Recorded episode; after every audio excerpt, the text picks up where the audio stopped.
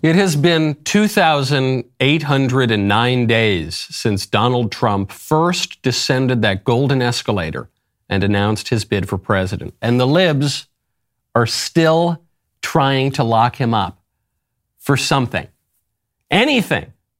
First, they spied on his campaign. When that turned up nothing, they launched a special counsel investigation to nab him for allegedly colluding with the Russians. When that didn't work, they impeached him for allegedly colluding with the Ukrainians. When that didn't work, they impeached him again for allegedly trying to overthrow the government. When that didn't work, they impaneled a grand jury in Georgia to investigate him for allegedly pressuring the Georgia Secretary of State, Brad Raffensperger, to challenge the results of the election. That is where we are now. And here is the foreman of that grand jury, Emily Kohrs, explaining on national television what she hopes will come of the investigation. After everything that you've seen, what would your reaction be if the DA decides against bringing any charges after what you've seen? I will be sad if nothing happens. Like that's that's about my only request there is is for something to happen. I don't necessarily know what it is. I'm not the legal expert. I'm not the judge. I'm not the lawyers, but I, I will be frustrated if nothing happens. This was too much. Too much information, too much of my time, too much of everyone's time, too much of their time, too much argument in, in court about getting people to appear before us. There was just too much for this to just be, oh, okay, we're good, bye. And if it was just a perjury charge, or perjury charges, would that be acceptable to you? That's fine. I will be happy as long as something happens. ha ha ha. Ha ha. Something. Anything. It's just taken up so much time and effort, not just for her, for all the libs who have spent now seven years trying to get this guy. Each time being foiled like Wiley. Coyote. And after this grand jury foreman's extremely imprudent media tour, which could result in the whole shebang being tossed out of court, it looks as though Roadrunner Donald has managed to avoid yet another Acme anvil. I'm Michael Knowles. This is The Michael Knowles Show.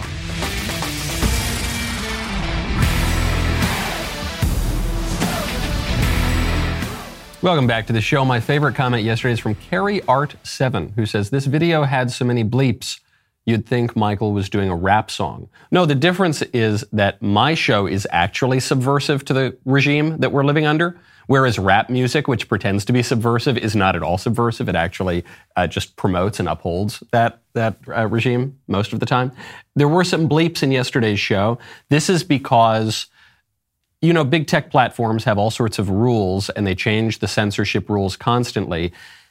And I don't like to be censored. It's kind of funny because I am the most pro censorship in principle conservative possibly out there. I wrote a whole book about it called Speechless Controlling Words, Controlling Minds, available now to order. Hello, thank you very much. However, I support just and prudent censorship weird porn stuff, obscenity, threats, fraud, all that stuff should be censored. But I am very opposed to unjust censorship. And so when some big tech platform has some absurd and unjust rule about censorship, I am not going to keep my mouth shut. Even if they threaten to strike my account again, to take down the video, at the very least, I'm going to make clear what the censorship is and then direct you to dailywire.com slash Knowles if you want to see the, the raw, uncut, unbleeped edition. I'm like a cool rapper in the 90s. You know, you got to head over there for the 17 plus rated R kind of version of this show. Okay. Now, you can do all of that from the comfort of your home. You can also have your propane tank changed from the comfort of your home. That's why you got to check out Cynch. Right now, go to cynch.com, use promo code Knowles. You need to get a million things done today. If there are ways to help you accomplish your ginormous task list, why wouldn't you jump on that? Cynch is a propane grill tank home delivery service. They deliver propane tanks right to your door. Cynch delivers on your schedule. No long term commitment or subscription is required. Plus, delivery is completely contactless. You don't have to be home to receive the delivery. You can track the order on the Cynch app from anywhere. Whether you're grilling, camping, or enjoying a cozy fire on a cold winter night, Cynch's propane delivery service ensures that you have the fuel that you need to make the most of every moment. Go online to cynch.com or download their app to order. New customers can get their first tank exchange for just 10 bucks with promo code Knowles, K-N-W-L-E-S. Go to cynch.com or download the Cynch app and use promo code Knowles to get your first tank exchange for just $10. C-Y-N-C-H dot com, promo code Knowles. The weather is warming up. We're getting ready for a nice grill season. It's a limited time offer. You must live within a Cynch service area to redeem it. Go to cynch.com slash offer for details.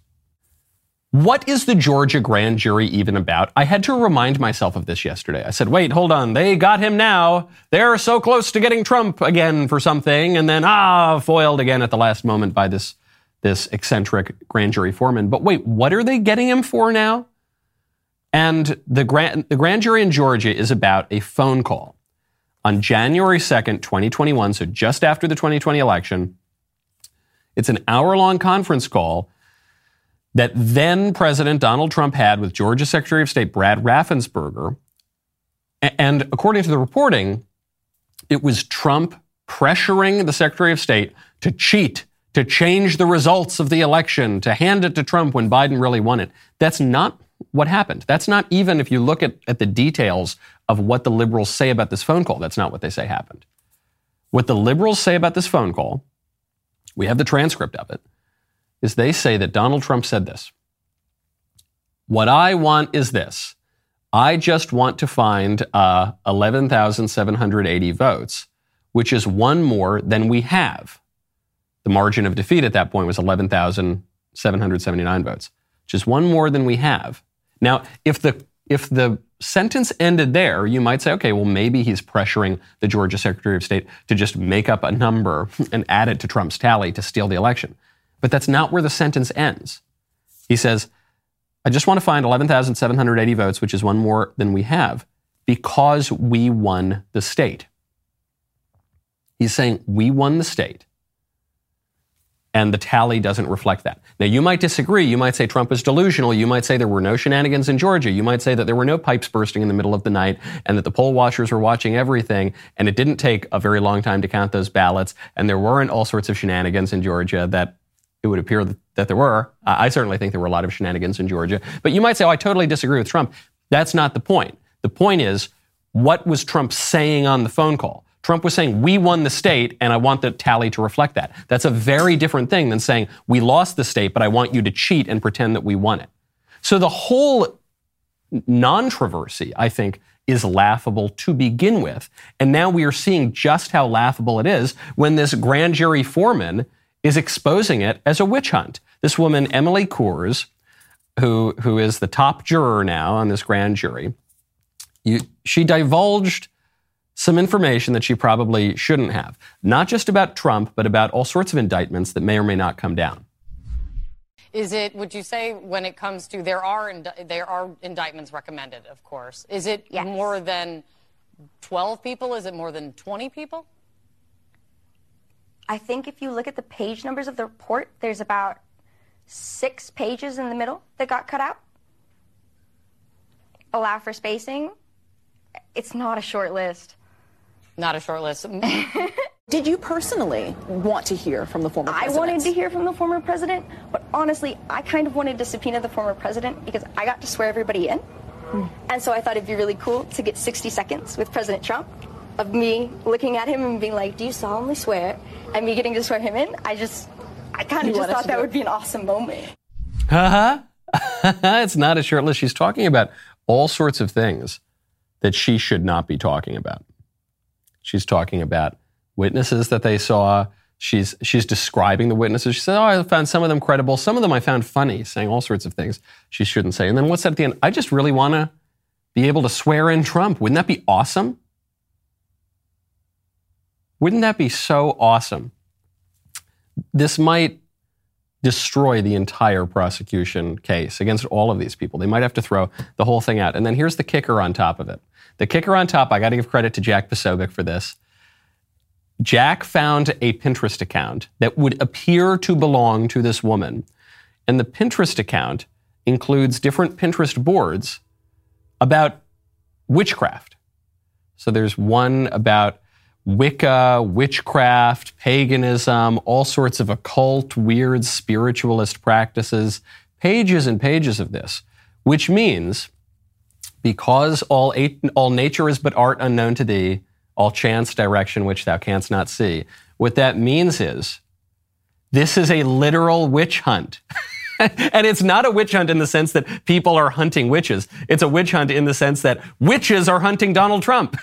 It's an actual, you can't even, if you, if a Hollywood scriptwriter turned this into a producer, the producer would reject it for being too outrageous and too on the nose. They would say, oh no, this grand jury foreman character, this is too absurd. This would never really happen. They would never say these things on national television. She couldn't be an actual witch. No, come on. But that is, that is what's happening. It would appear to be a literal witch hunt, which it always has been. Trump, for his part, is looking great. Trump yesterday went to East Palestine, Ohio. Pete Buttigieg hasn't been there. Joe Biden hasn't been there. Joe Biden's been too busy palling around with his buddy Vladimir Zelensky in Kiev, so he hasn't had time to go visit his own citizens in Ohio after a train derailment poisoned the air and the water in that town. That's that's flyover country. Biden's not going to make it there. So Trump shows up, and Trump Trump makes a few different stops in the town. One of which, my favorite of which, is in a McDonald's. Hello, everybody. That's a nice, beautiful looking group of people. So I know this menu better than you do. Okay? I probably know it better than anybody in here. Why are you visiting today? Well, we brought a lot of people with us, and more importantly, we brought the federal government with us because uh, when they heard I was coming, they all came. They weren't going to come. They were going to leave you abandoned, and now they're not. Uh, the owner over here, he saw that. I helped out all the responders and everything the yeah. first week. I was down here making egg McMuffins myself yep. uh, Saturday morning. You did a good with job. these guys. He did, he did so. a good job. So give us a nice array of stuff. Take care of the people, and I'll see you later. Okay? Thank you, so. Thank you all. Thank Can you I get a picture much. with you? What do yeah, you think about what's This is vintage, perfect Trump. This is the best version of Trump. When Trump shows up to a McDonald's and he says, Listen, great to be with you all. I love being here. I know this menu better than you workers do. That's a great moment because it's believable. It's sincere. The guy actually loves McDonald's. Something that people really like about Trump. A lot of the Republican establishment never understood this. They say, how is it that these working class people, like this billionaire who was born into wealth and who's been a playboy billionaire his whole life, because Donald Trump's tastes are the tastes of regular people. Donald Trump's comportment, behavior, is the behavior of regular people. Donald Trump's priorities are the priorities of regular people. That's why. Yes, he was born into a lot of wealth. The man actually loves McDonald's and probably knows the McDonald's menu better than most of the workers at that franchise. Yes, Donald Trump was born into wealth and into high society, but for one, he wasn't exactly accepted by the elite society in New York. But even beyond that, his priorities, his affections, his political vision is much closer to the political vision of blue collar workers in the Rust Belt than it is to some guy working at a think tank in Washington, D.C. You see that on trade, you see that on immigration, you see that on national identity, you see that on everything. Okay, so if, if Joe Biden showed up here, said, "I'll have, a, give me a triple double large Mac, please," you wouldn't believe. You just think oh, Joe Biden, this guy doesn't go to McDonald's. But Trump shows up, he goes, "Hey, everybody, we're gonna have a great meal at McDonald's." That it it, it brings you something in the political scene that you don't see very much, which is it's not just some policy, it's not just some photo op, it's it's thumos, it's spiritedness. It's a, it's a, a sense that this guy, this guy's very essence shares a kind of similarity to his constituents. And that is very, very powerful in politics. Now, if you know if you eat too much junk food, it's probably going to kill you. And when you die someday, you're going to want a will. Right now, go to epicwill.com slash Knowles to save 10%. 100% of people will die someday. That's a fact. According to a recent poll, 62% of Americans who think about their own death a lot of the time don't have a will. That's kind of weird. Kind of like being afraid that your house will burn down, but not having homeowners insurance. Being afraid of drowning, but refusing to wear a life jacket. You need to have a will. I put it off for years too, Don't put it off any longer, especially with Epic Will. Like, it's so fast to get done. And then you just get that peace of mind and you know what's going to happen to your stuff and your money, and most importantly, your kids. Creating a will is one of the most important things that you can do to ensure that your belongings and your loved ones are taken care of after you die. Our partners over at Epic Will will help you get set up with a will today for just 119 bucks in as little as 5 minutes. Epic Will can help you create your last will and testament, your living will, your healthcare power of attorney. Go to epicwill.com slash Knowles. Get my discount code and save an extra 10% on your complete will package. epicwill.com slash Knowles. 10% on Epic Will's complete will package. That is epicwill.com slash Knowles. Donald Trump did not show up to East Palestine empty handed. Donald Trump also gave a big rally and he brought a lot of supplies and he brought a lot of water, as he explained in great detail. Especially thank some of the incredible people that uh, helped us because we're bringing thousands of bottles of water, Trump water, actually, most of it. Uh, some of it we had to go to a much lesser quality water. You want to get those Trump bottles, I think, more than anybody else. But we're bringing a lot of water. Love it. This again, the liberals just don't know how to interpret this. There were liberals freaking out on social media. They said, Donald Trump, he's there shilling his water. How shameless is he? He's trying. No, he's not. He's not selling his water. He's not selling it to the citizens of East Palestine. I don't think he sells it, period. I don't think you can go to a grocery store and buy Trump water. Why is he talking about Trump water? I'm sure that's just the water he picked up at his hotels and golf clubs and Mar-a-Lago. So he happened to have that water and he loaded it on, but it wasn't enough compared to what they wanted to bring. So they brought some other water too. And then Trump goes in and he makes a joke about it. And it's funny. And everybody gets the joke except for the humorless elite liberals who are still plotting out like Wiley Coyote had to drop the next piano on his head until the Roadrunner runs away too fast. Look, we got we brought a lot of water, brought a lot of Trump water actually. That's the water you want to get. That's the good water. We brought some much lesser quality water. That's still the water that he brought very generously, donated it to East Palestine.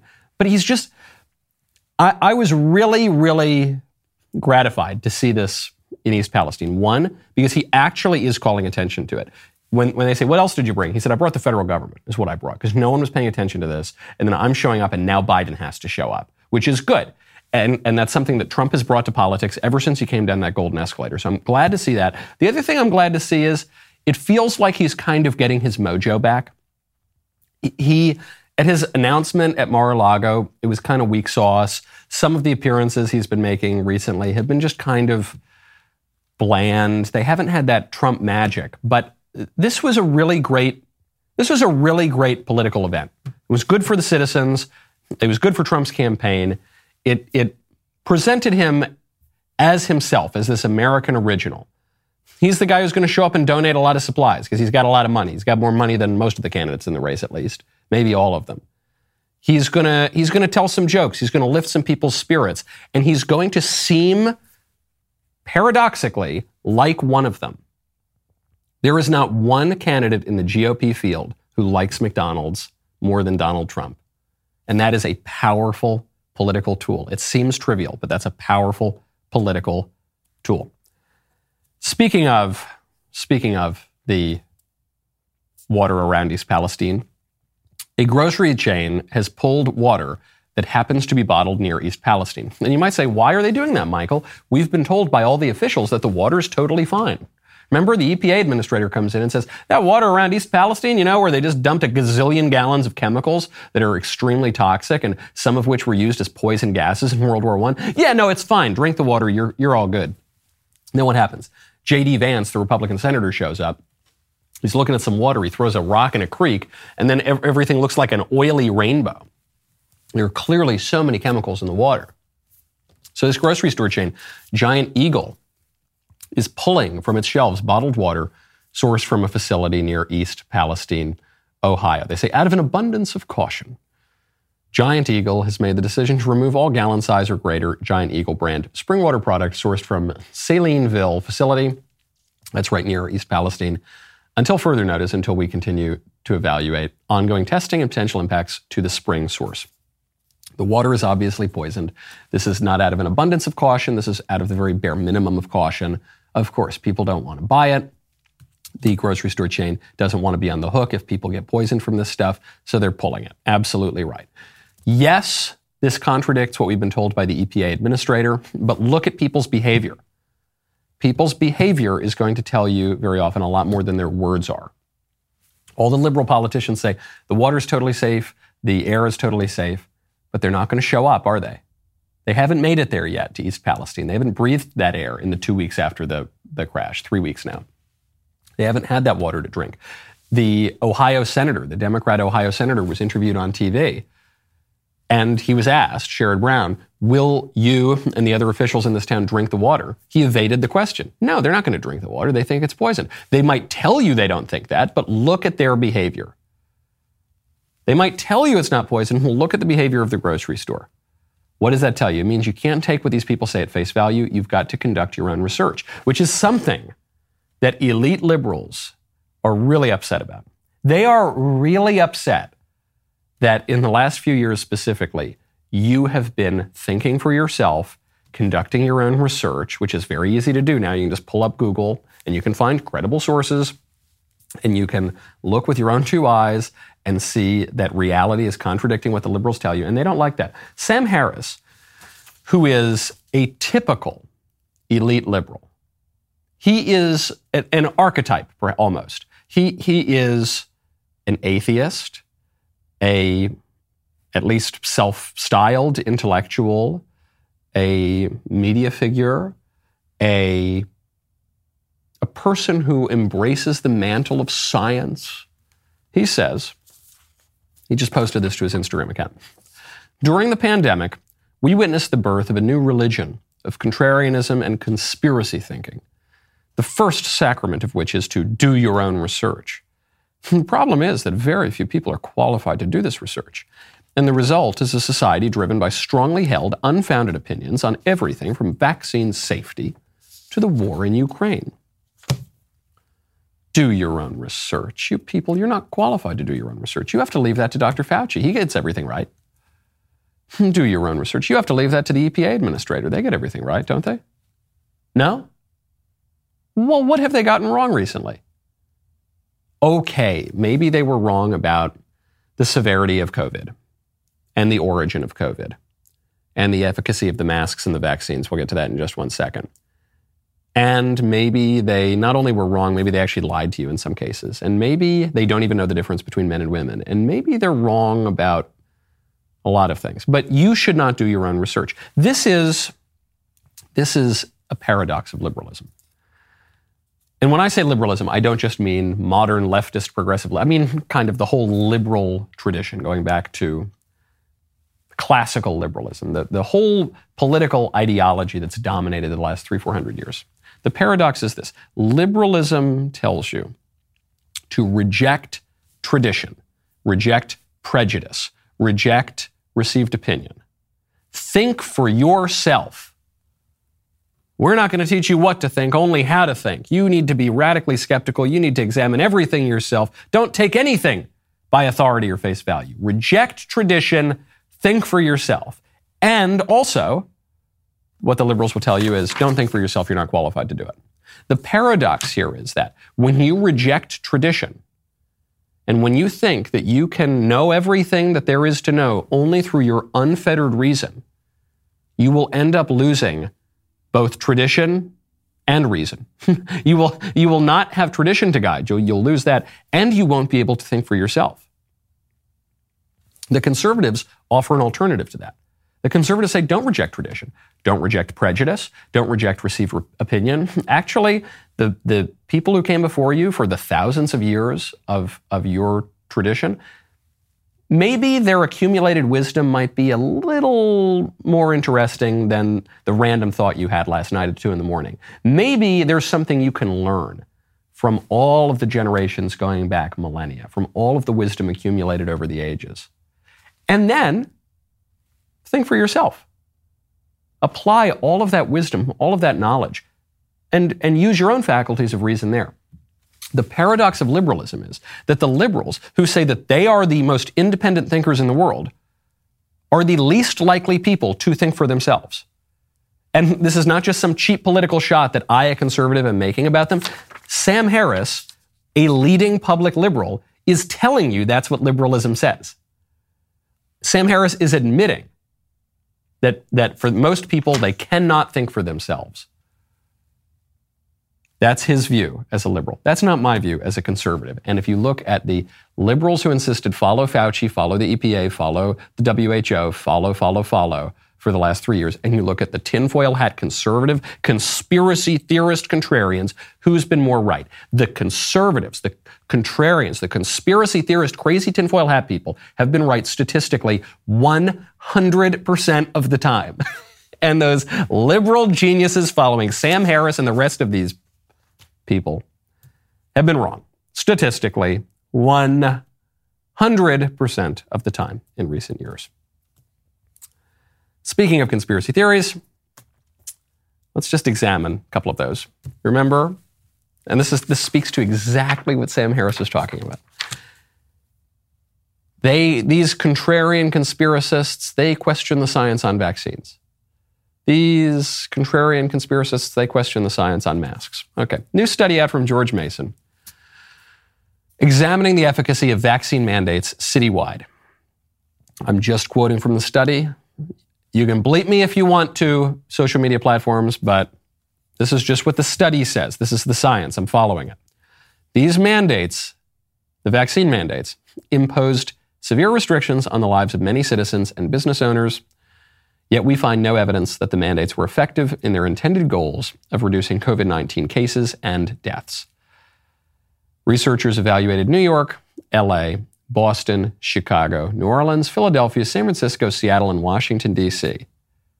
We're talking about a lot of citywide ma- uh, vaccine mandates, rather. They say, we find no evidence that the announcement or implementation of indoor vaccine mandates in the cities listed had any significant effect on vaccine uptake, COVID 19 cases, or COVID 19 deaths, and this is largely consistent for all U.S. cities that implemented the mandate. That's just the vaccine mandates. The vaccine mandates that when they came down, some of us, I'm not, listen, I'm not I'm not boasting. I'm not, you know how much I hate to say I told you so. But some of us said, this is bogus. This is ridiculous. Don't do this. Fauci's terrible. He's wrong about everything. Don't listen to him. and then all the really fancy people, all the Sam Harris people said, no, you've got to follow the Fauci people. Okay. We were totally right. We were 100% completely right about the efficacy of these vaccine mandate policies. Furthermore, what about the masks? I always made fun of the masks. All the liberals loved the masks. Many conservatives, self styled conservatives, loved the masks. All the liberals loved the vaccines. Even many self styled conservatives loved the vaccines. I thought the vaccines were bogus from day one, and I thought the masks were especially bogus from day one.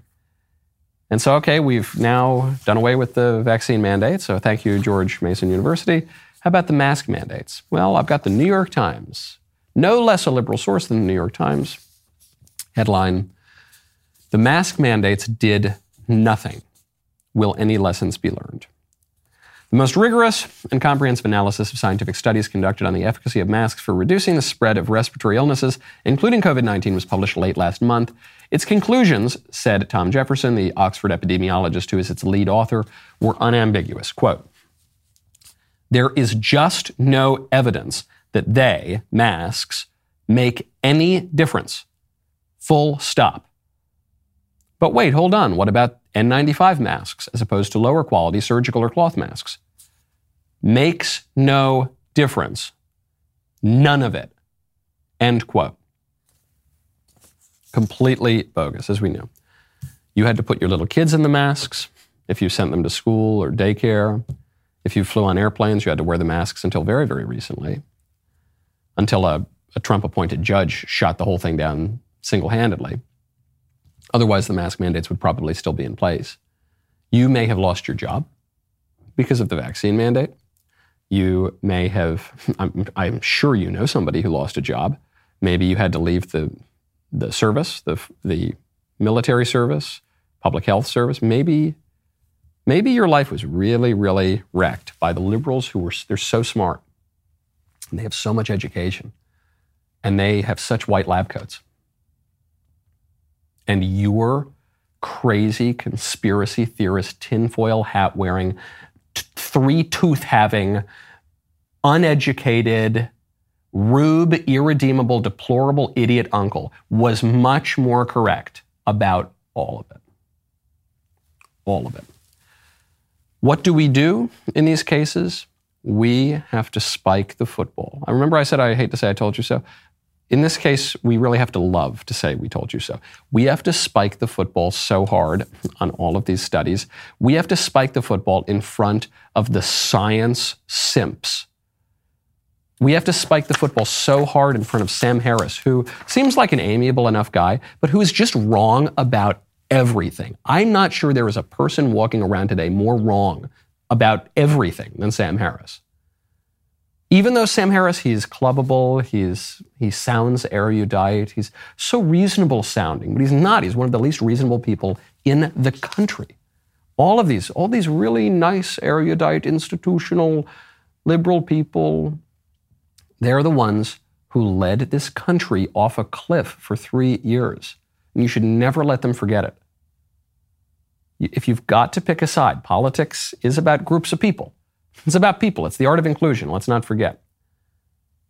Which side are you going to be on?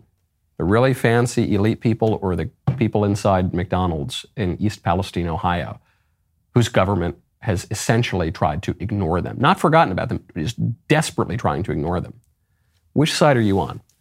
I'm on the side of those people in that McDonald's in East Palestine, Ohio. Not just because it's good for politics, not just because it's a helpful strategy for Republicans to win, but because those people have it more correct. They are right about more things than the liberal elites who run our country. That's, that's the way it goes. The, the medical science, the, the, all that, all the, the expert people, they're wrong about a lot. You want to talk about dubious medical science? In the UK, the largest pediatric gender clinic is under fire right now because it ignored a psychological problem very closely associated with transgenderism. New book out, it's called Time to Think The Inside Story of the Collapse of the Tavistock's Gender Service for Children. By BBC Newsnight journalist Hannah Barnes, alleges that Tavistock, which we've reported on in this show before, it was one of the most notorious transing the kids centers in the UK that the Tavistock Clinic, which is an NHS facility, public facility in the UK, officially called the Gender Identity Development Service, ignored evidence that 97.5% of children seeking chemical and surgical sex reassignment services who sought transing the kids had autism, depression, or other problems that may have explained their unhappiness. I first was awakened to this fact when I was giving a speech, I forget which school I was giving a speech at, and a girl comes up to me and she says, Hey, Michael, it was, it was a speech on transgenderism. And I'd been criticized by all the liberals for saying that transgenderism is delusional and we shouldn't just go about chopping off the healthy organs of children who have other problems. And she said, Michael, thank you so much for saying that. I was gender dysphoric for years, and I really wanted to identify as a boy. And I talked to counselors about this, and she said, Fortunately, I have a strong, good family. And it's a good Catholic family, and we have a good priest. And the priest in my family told me, You are not really a boy. You've definitely got some problems, but whatever your problems are, you are not really a boy. So there's got to be some other explanation. And they push back on the doctors who are peddling this gender madness, and they, they say, No, there's got to be some other explanation. And what happens? The girl tells me she had undiagnosed autism. And apparently, according to perfectly scientific and credible and journalistic reports, a lot of people, a lot of young people who think that they are the opposite sex have autism or have depression or anxiety or all, all of these other issues that are not symptoms of gender dysphoria. They are probably more fundamental underlying conditions. And when you treat those conditions, the gender dysphoria is greatly alleviated. That's what this girl told me. And for a doctor to have a troubled kid come in, and the kid comes in and says, Hey, doc, I've got all these social problems and, and all, all these psychological issues. And, and so I think the solution is you should, you should pump me full of chemicals, stop my puberty, later on down the road, chop off my genitals. The doctor says, Yeah, that seems like the simplest solution. Okay. Okay, go get the knives ready. Let's go. That is such insane medical malpractice. We talked yesterday on the show about how a, a detransitioner in Canada is suing her doctors. Great. Sue all these people. Sue them into the ground, remove their licenses, keep them as far away from the doctor's office and certainly from the surgical room as possible. Speaking of wielding the politics to this effect, this is the sort of thing you're seeing right now down in Florida. So we talked about how Trump is doing a great job setting himself up for 2024. Here's how DeSantis is doing a great job setting himself up for, for 2024. There is legislation being proposed in Florida by a state senator there that would hold businesses responsible for the cost of detransition care. So you can't, you can never really detransition. There are still going to be plenty of physical effects if you pump yourself full of hormones, certainly if you chop off your organs. Uh, but there are certain procedures you're going to have to try to reverse some of the damage uh, the, the legislation would force companies who provide sex change treatment to also pay to reverse the sex change surgeries. This is Senate Bill 952. It's called the Reverse Woke Act, filed by Republican Senator Blaise Ingoglia. I love this bill uh, would make those employers accountable for the full cost of tran- detransition care, even if an individual is no longer working at that company. If the, if the individual were working at that company and had access to insurance or some stipend to get the transgender surgery, that worker could go back later and say, hey, you owe me money to go back. Ingoglia says woke businesses need to be held accountable when offering to pay for gender affirming surgeries in other states, such as California, because they are nothing more than political decisions masquerading as healthcare and human resource decisions. The squishes are going to say this is an undue burden on businesses. I say this is actually a great help to businesses, which we'll get to in one second. First, though, folks, you know, it is no secret that the libs hate our country. They want to rewrite history. They vilify our heroes. They omit key details from the historical record, such as the fact that on Christmas night, 1776, General Washington crossed the Delaware River in a sneak attack against British forces after shaving with a Jeremy's razor. Many people don't know that. You're not being taught that in school. That's a sad reflection on our great nation going woke. But like General Washington before us, you can fight back against woke tyranny simply by picking up a magnificent Jeremy's razor during our 30% off President's Day sale. It's time we celebrate history. We don't cancel that history, okay? You can even see, if you look really closely in the painting, you can see General Washington. He's got his one arm up there while he's crossing the river. And then in the other, kind of just in the back, you can see him shaving with that nice Jeremy's razor. Go to jeremy'srazors.com today. Get 30% off any razor. jeremy'srazors.com today. The squishes are going to say that this bill in Florida it goes too far. The government shouldn't be punishing businesses. Well, it's not the business's fault if they have an insurance plan and the insurance plan then covers the, the transgender surgery. Now some worker's going to go back and sue the business. This is not an undue burden on business, first of all. As Senator uh, sorry, I'm getting, I want to make sure I pronounce this beautiful Italian name correctly. As Senator Ingoglia says, these are political decisions masquerading as business decisions. So this is political. When you've got people in your society lopping off their genitals and pretending to be the opposite sex and receiving protections for that, that's a political matter. That's not just a private enterprise kind of matter. That's first of all. But second of all, in practice, this does not put an undue burden on the businesses. It actually gives a lot of protection to the businesses. Right now, in, a, in a, this unregulated environment where where we say, well, look, if you want to chop your genitals off, that's totally fine. No, but just don't make me pay for it. In that environment, the businesses have to face a choice. Do they have an insurance plan that covers these kinds of surgeries? Do they not? Are they going to face blowback from their employees or from the broader public? If they do or they don't. What if, let's say, the business owner has a strong religious, moral, biological opposition to this sort of thing, bioethical opposition to this sort of thing, and yet he can't find an insurance company that does not cover the cost of this care. You've seen this sort of issue before with, uh, let's say, a, a, Catholic business or charity wants to get insurance for the, the employees, and yet all of the insurance covers abortions or contraception or all the rest of it. Catholics say, well, we can't do that. That violates our moral conscience. We can't give our money to support that sort of a thing. Well, you can certainly see this here with the transgender madness, where 80% of the country thinks it's ridiculous. Well, what this law would do is give the businesses cover and say, oh, look, we can't do it.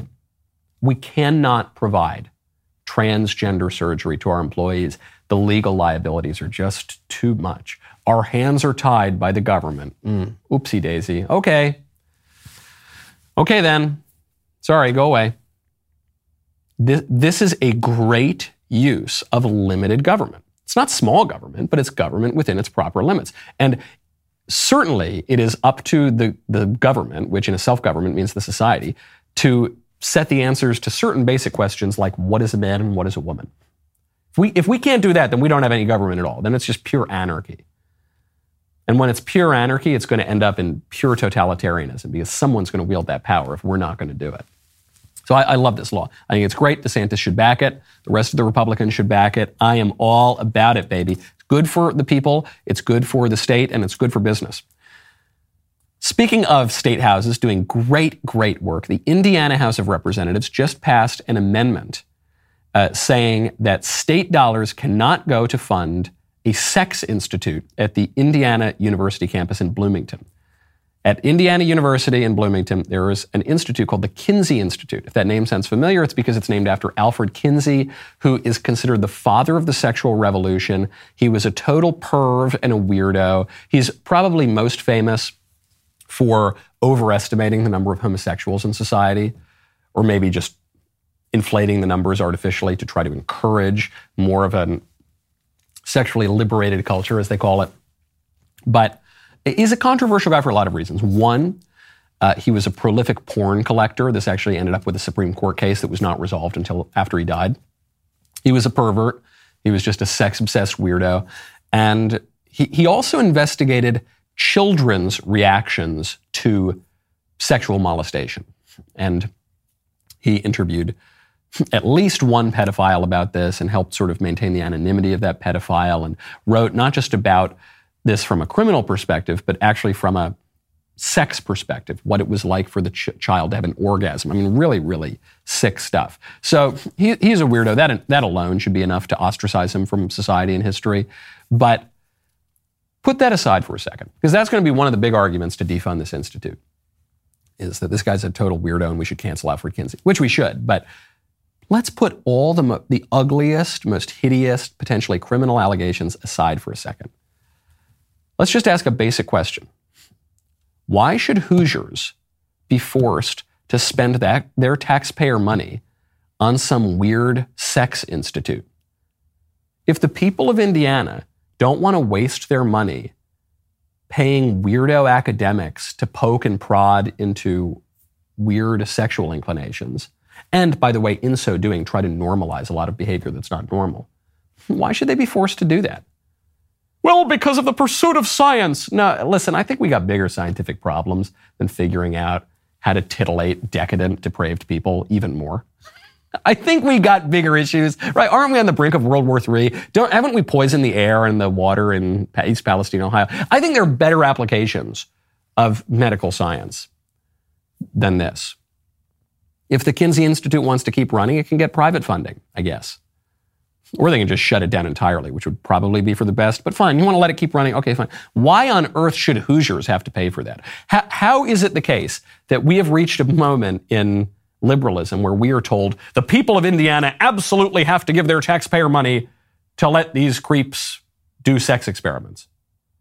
This is one of these paradoxes of liberalism. Liberalism, which tells you throw off all the tradition, think for yourself. Actually, you can't think for yourself. Now liberalism says you have self government. No kings, no tradition. No, you do whatever you want to do, except for that. Except for you're not allowed to. You're not allowed to choose how to fund sex institutes. You're not allowed to choose your COVID policies. You're not allowed to choose your bureaucrats that actually make all your laws. You're not allowed to choose your foreign policy. You're not. You can't do any. You're not capable of doing that. But you have self government. That's another one of these paradoxes of liberalism. in the name of freedom, the name of liberation, liberalism, people become much less free. People were in many ways much freer before the advent of liberalism, classical or modern, than they are today. Defund that institute. Good job. I'm really, I love what these state houses are doing around the country. Now, speaking of foreign policy and speaking of political interest, there was a really, really interesting speech from Vladimir Putin yesterday. And I know we're not allowed to say that anything he says is interesting. We have to say that everything he says is a filthy, dirty, rotten lie. And but that's actually not going to help you defeat Vladimir Putin. That's not going to help anything about the war in Ukraine. And it's not honest. The fact is, Vladimir Putin is a very, very sophisticated statesman and political actor. And we ignore that fact and we deny that fact and we pretend every every year we find out, oh, Vladimir Putin, he's got a terminal illness, he's going to die in two weeks. There's always that propaganda coming out of the West. They've been doing it for 20 years. It hasn't happened. How about we how about we confront the real man and the real threat that he poses? Maybe that will, will help us out a little bit more than than our previous policy, which only really seems to have helped Putin and really seems to have weakened the West so far. Vladimir Putin was giving a war address about now the, the one year anniversary of the war in Ukraine. I will translate, or I think actually there is a translator dubbed over in this speech, assuming that many of you don't speak Russian out there. Here is the rationale for continuing the war in Ukraine, according to Vladimir Putin. This is very important. And when we're protecting our interests, our people, when we're protecting our language, culture, our territory, everyone, all of our people are defenders of the motherland.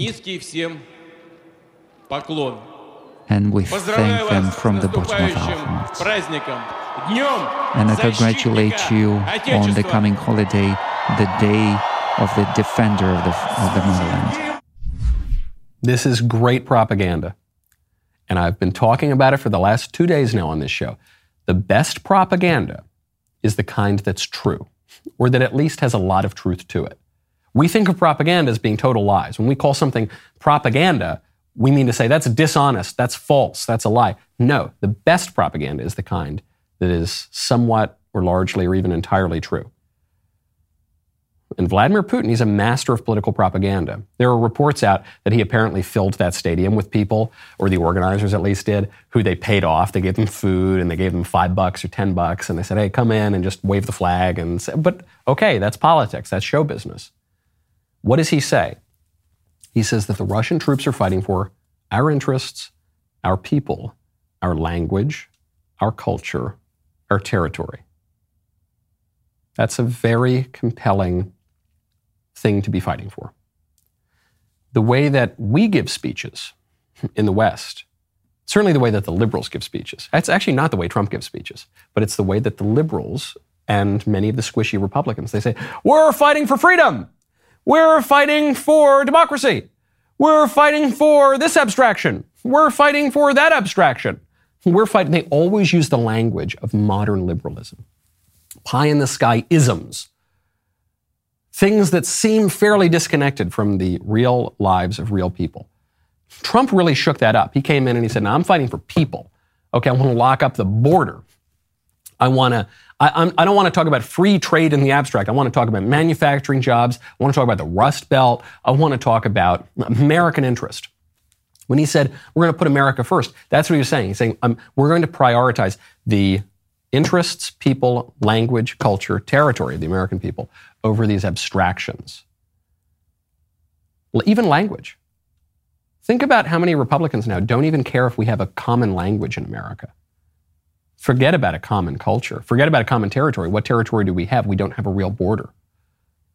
That's very persuasive propaganda from Vladimir Putin.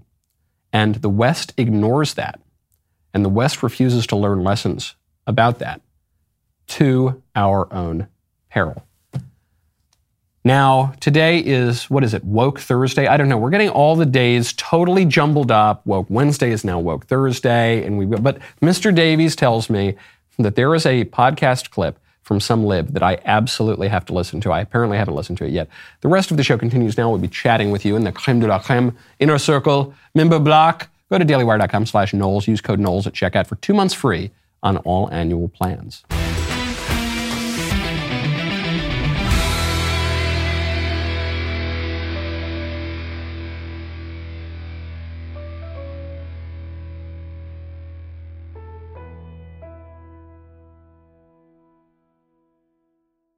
Right now, go to preborn.com slash Knowles. Last year, because of you, Preborn's network of clinics saved over 58,000 babies. Thank you to all who made this possible.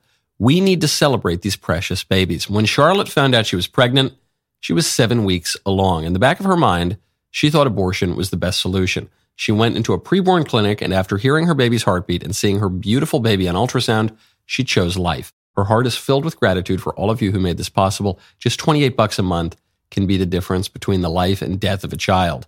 When a mother meets her baby on ultrasound and hears that heartbeat, it is a divine connection that doubles a baby's chance at life. Let's join together, help mothers choose life. To donate, dial pound 250, say keyword baby. That's keyword baby or go to preborn.com slash Knowles, K-N-O-W-L-E-S. Preborn fundraises separately for all the administrative costs. So every dollar you give goes straight towards saving babies. Go to preborn.com slash Knowles, K-N-O-W-L-E-S and donate right now.